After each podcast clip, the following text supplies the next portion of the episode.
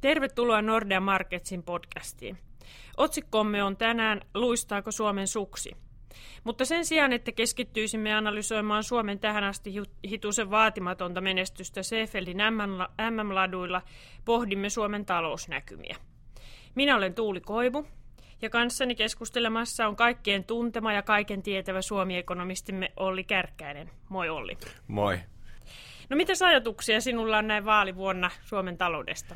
No sanotaan, että, että vaalien alla on mielenkiintoista katsoa Suomen taloutta. Eli nyt on monessakin tapaa mielenkiintoista katsoa, että mikä meidän taloustilanne tulee oleen, että taloussuhdanne on heikkenemässä, mutta pahimmillaan näyttää siltä, että se heikkeneminen tapahtuu sen jälkeen, kun hallitusohjelma on jo tehty, ja myös tässä vaiheessa on mielenkiintoista nähdä, että, että otetaanko hallitusohjelmissa huomioon nyt heikkenemä taloussuhdanne. Ainakaan toistaiseksi vaaliohjelmissa sellaista ei ole näkynyt. Ja epävarmuustekijöitä Suomen taloudessa on toki paljon, mutta jos mietitään, Suomi on pieni avotalous ja sitä kautta varmasti ne isoimmat riskitekijät tällä hetkellä tulee kuitenkin sieltä maailmantaloudesta. Miten sä Tuuli näet, että millainen on tällä hetkellä Suomen suksivalinta tähän globaalisuhdanteeseen, missä me ollaan? No en osaa ihan tarkkaan vielä sanoa, että minkälainen on suksivalinta. Ehkä se voisi olla hitusen parempikin, mutta, mutta kyllä haastava ympäristö on kansainvälisesti ja yhä haastavammaksi käy, että Meillä on riskejä sekä euroalueella. Mihin suuntaan kääntyy Saksan talous niiden heikkojen kuukausien jälkeen? Miten Brexitin käy? Mikä se Kiinan talouden todellinen tilanne on ja mitkä on sitten seuraavat askeleet kauppasodassa? Saadaanko se kuriin Kiina-USA-kauppasopimuksella vai leviääkö se tänne EU-hun sitten autotullien muodossa, niin tässä on hirmuinen määrä näitä palloja ilmassa. Toivotaan, että joku saa niistä kopin, sillä jos epävarmuus valtaa enemmän ja enemmän ala, niin se on Suomen vienille tosi, tosi huono uutinen. Tähän asti Suomen vienti ei ole kuitenkaan mitenkään lähtenyt tähän alamäkeen mukaan. Toki täytyy muistaa se, että myöskään kasvu ei ole paljon paljonkaan ollut, että, että tämä on niin kuin rauhallista menoa vai mitä? No kyllä se on rauhallista hidastumista näyttää olevan Suomessakin. että nyt että tämä oli taas poikkeuksellisen mielenkiintoinen tilastoviikko, että me saatiin Suomesta hyvin paljon dila- tilastodataa, mitä oltiin odotettu. Saatiin työllisyystilastoja, kuluttajaluottamusta ja saatiin itse asiassa viime, viime vuoden lopun kasvuluvutkin ja ne taisi mennä suhteellisen hyvin niin kuin verrattuna meidän omiin ennusteisiin. Joo, kyllä ne meni, että, että kasvuluvut osoitti sen, että Suomen talous oli ihan mukavassa kasvuvauhdissa ihan vuoden loppuun asti. Ja se antaa sitten aika mukavan ponnahduslaudan nyt sitten vuotusille luvuille, PKT-kasvuluvuille vuoteen 2019. Ja näin näkymin me arvioidaan, että me ollaan meidän puolentoista prosentin kasvuennusteessa edelleen. Mutta totta kai eh, meidän täytyy aina olla katse tulevassa ja, ja on ihan samaa mieltä kuin sinä, että hitaampaa ja hitaampaahan tästä menosta uhkaa tulla, että, että yli 2 prosentin kasvuluvut, niistä voi enää varmaan haaveilla. Ja nyt on sitten iso kysymys, että tosiaan miten tulevat päättäjät tähän reagoi? Se on tosiaan tämän, tämän vuoden kysymys ja, ja se tekee osittain myös talousennustamista tällä hetkellä tosi haastavaa. Eli jos mietitään nyt, tämä vuoden kasvu varmaan voidaan vielä miettiä tältä pohjalta, mutta jos mietitään, että mitä tapahtuu vaikka ensi vuonna, niin siinä pitääkin jo ennustaa, että mitähän mahdollinen tuleva hallitus tulee tekemään. Ja se, mikä on nähty tänä vuonna, tai mikä meidän ennusteessa vahvasti on, että, että entistä enemmän se paine tulee taas sinne yksityiseen kulutukseen.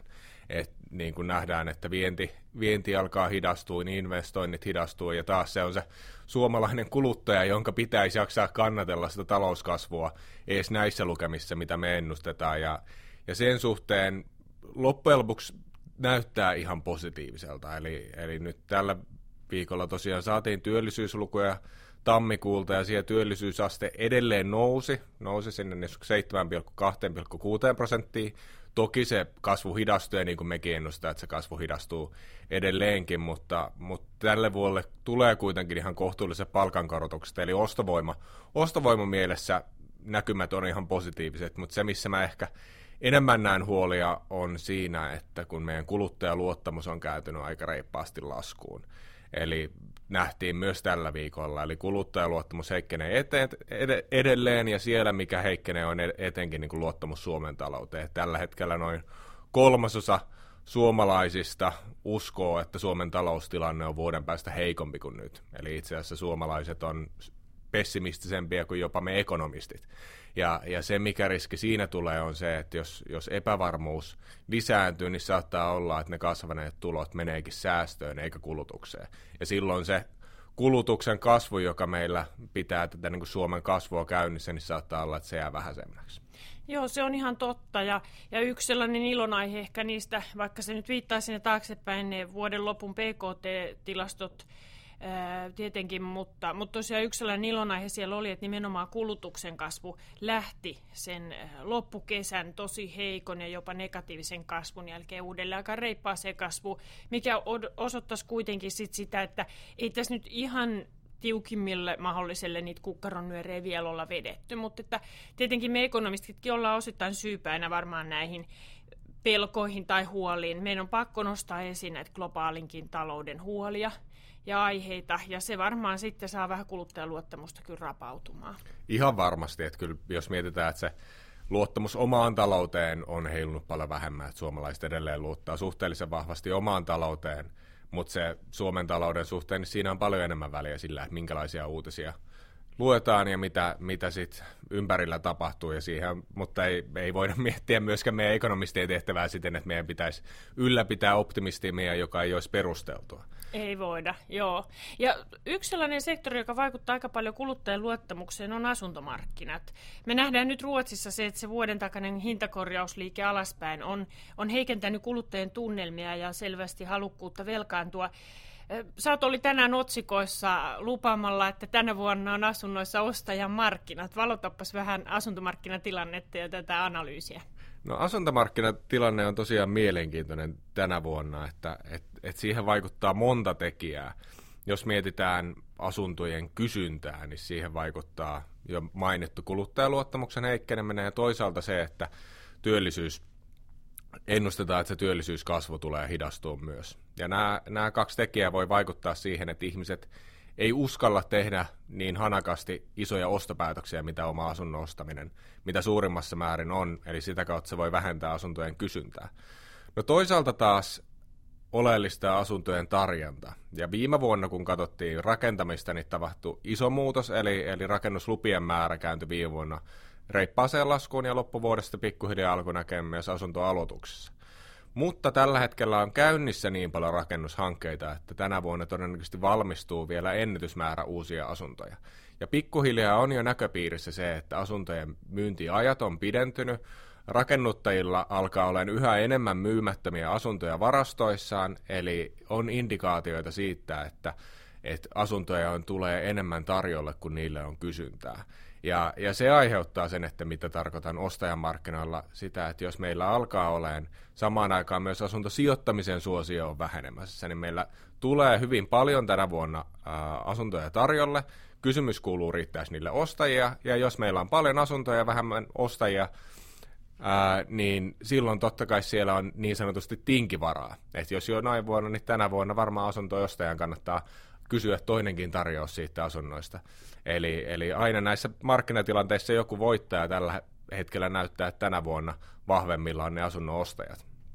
Joo, se on mielenkiintoinen analyysi ja varmaan, varmaan pitää kutinsa. Meidän talousennustehan pitää sisällään tämä hidastuva kasvuprofiili. Tänä vuonna tosiaan sinne puolentoista ja ensi vuonna yhteen prosenttiin, niin pitää sisällään sen oletuksen siitä, että investoinneilla ei mene kauhean hyvin. Se sisältää myös vähän ajatuksia siitä, että rakennusinvestoinnit jopa supistuu ehkä pari prosenttia viimevuotisesta, mutta tasot on edelleen korkeat historia verrattuna ja kyllähän me siihen uskotaan, että muuttoliike jatkuu. On, on. Että se, tässä puhutaan, niin kuin on, voidaan miettiä lyhyen aikavälin trendejä pitkän aikavälin trendejä. Pitkällä aikavälillä sanotaan, että täällä kasvukeskuksissa asunnon ostaminen varmaan edelleen aika, aika takuu varma sijoitus. Eli katsottiin minkälaisia väestöennusteita tahansa, niin kyllä ne kaikki kaikki viittaa siihen, että muuttoliike kasvaville kaupunkiseudulle tulee jatkumaan ja sitä kautta niin kuin vaikka nyt on osittain ihan hyväkin rakentamisessa otetaan vähän tapa, takapakkeja, siellä oli hieman sellaista ylikuumenemisen merkkejä olemassa, että nyt hetki mennään vähän hiljaisempaa, mutta pitkällä aikavälillä asuntojen tarve täällä kasvukeskuksessa on kuitenkin suuri.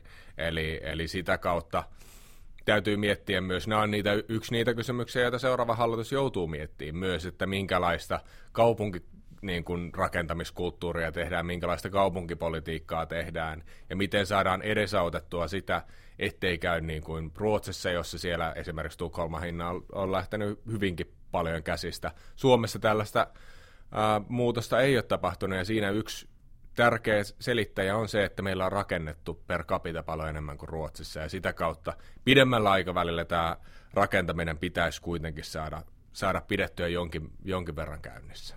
Kyllä varmaan, kyllä varmaan näin. Tosiaan, niin, niin jos sumerataan vielä vähän tätä talouden yleiskuvaa, niin me uskotaan siihen, että kuluttajat pitää talouden rattaat pyörimässä.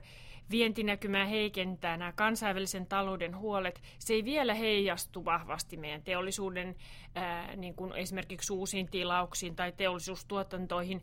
Ää, sielläkään sitä kasvua nyt ei juuri näy, mutta mitään sellaista sukellustakaan ei ole vielä edes lukemissa. Suomen Pankki eilen julkaisi oman nowcasting-indikaattorin, joka povaa nyt sitten ensimmäiselle neljännekselle vajaan 0,3 prosentin neljäsvuosikasvua. Se on aika lailla linjassa vieläkin tämän meidän ennusteen kanssa, että ei tässä mitään paniikkinappulaa olla painamassa. Tämä on tosiaan hyvä muistaa, että meillä, niin kuin, että vaikka kaikki ennustaa hidastuvaa kasvua, niin tässä ei taantumaa kukaan ole ennustamassa. Mutta kyllä se suhdannetilanne on, tulee olemaan haastava, ja, ja jos mietitään myös globaaleista riskeistä, niin kyllä siellä taitaa olla enemmän nimenomaan riskejä kuin mahdollisuuksia, että edelleen kauppasotariskit on olemassa, ja, ja tämän tyyliset asiat niin kuin Suomen tyyliselle taloudelle on tosi tärkeitä tai isoja ja merkittäviä. Ja yksi, mitä itse on taas miettinyt, että mistä puhutaan paljon nyt vaalien alla talouspolitiikassa, on työllisyyden kehitys, koska jos mietitään meidän kestävyysvajetta, niin siihen kaikki tuntuu asettavan toiveita silleen, että nyt ennusteita nopeampi työllisyyden kasvu olisi se keino, jolla, jolla tota, saadaan alijäämät kurottua umpeen ja kestävyysvaje taitettua, mutta miten tällä teessä mahdollisesti hidastuvassa globaalisuhdanteessa saadaan työllisyys pidettyä edes nykytasolla, kun ajatellaan, että nyt me ollaan hyvässä taloussuhdanteessa saatu hilattua 7,2,6, niin miten hidastuvassa globaalisuhdanteessa se saataisiin hilattua 7,5. Miten sä Tuuli näet, onko nämä niin realistisia nämä odotukset vai onko niissä ylioptimismia taas siellä toisella puolella? No kyllähän niissä varmaan on aika paljon optimismia nyt tällä hetkellä, mutta tietenkin työmarkkinoilla voi tapahtua kaiken näköistä rakenteellistakin, että jos meillä sitten samaan aikaan vaikka osa-aikatyöllisyys lähteekin huikeeseen nousuun, niin kyllähän silloin työllisyysaste nousee sitten taas suhteessa enemmän kuin se äh, yhteenlaskettu työpanos, että, että yhteen indikaattorin tuijottaminen, työllisyysaste monella tapaa hirmuisen hyödyllinen ja, ja avainindikaattori monen asian, esimerkiksi julkisen talouden tasapainoon, mutta sitten toisaalta niin sekin peittää alle hyvin monenlaista kehitystä. Että, että se on nähty, että, että työllisyydenkin nousun ennustaminen, niin kuin koko talouden nousun ennustaminen, se on tosi vaikeaa.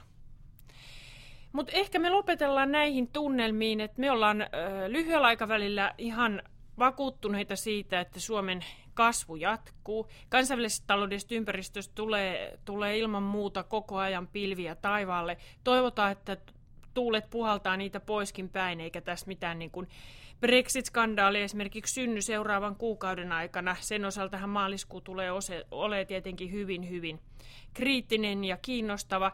Kiitos oli näistä havainnoista ja me jatketaan varmaan Suomen talouden parissa taas, kun, kun aika koittaa kuukauden parin kuluttua. Kiitos.